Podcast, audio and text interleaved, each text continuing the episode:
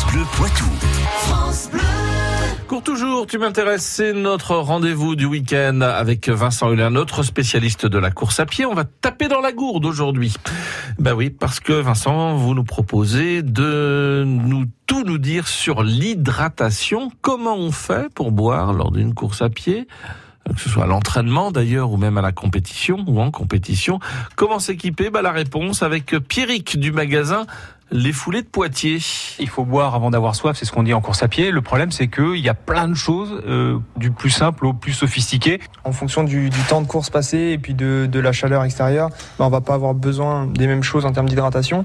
Et donc, euh, c'est ça qui va faire varier sur la contenance et donc sur le support d'hydratation. Je sors une heure, j'ai juste besoin d'avoir un petit peu d'eau, je, je prends quoi ? Bah, ça va être plutôt du coup euh, sur les, tout ce qui est ceinture. Du coup la, la gourde à main qui est vraiment, on est sur un format de trois cent cinquante millilitres. Donc là sur une petite sortie, si on veut courir juste euh, léger.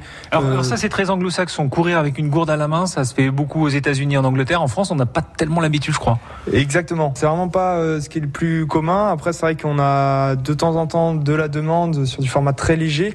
Euh, après sinon vous avez différents formats de ceinture. Euh, dans l'idée c'est qu'on va entre trois cents et cinq cents, six cents millilitres de contenance euh, globale. Ce qui marche le mieux en général c'est toutes les ceintures où vous avez une ceinture élastique, parce qu'en fait ça permet d'être plus confort et donc de mieux s'adapter à, à l'abdomen de la personne et donc de ne pas avoir cette sensation d'être serré avec mmh. sa ceinture. Là jusqu'à une heure c'est, c'est très bien, ça suffit. Alors il y a les pipettes, les flasques, euh, raconte-nous comment, comment on s'y retrouve. C'est ça. Bah, dans l'idée c'est pas dur. Tac. Les personnes qui font vraiment la longue distance, ils apprécient parce qu'ils n'ont pas le petit flop-flop qu'on entend avec la gourde qui rebondit tout le temps dans la sacoche. Et donc, euh, psychologiquement, c'est très agréable.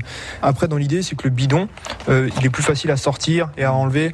Donc, euh, d'un point de vue praticité, mmh. des fois, euh, il y a encore beaucoup de personnes qui favorisent le bidon.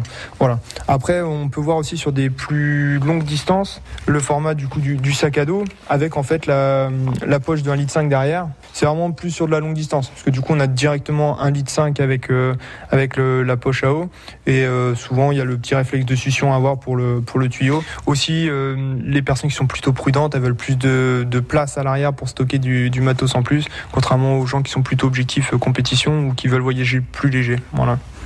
Bien, on dit merci qui ? On dit merci Pierrick et merci Cours toujours, tu m'intéresses. Ça m'a donné soif tout ça.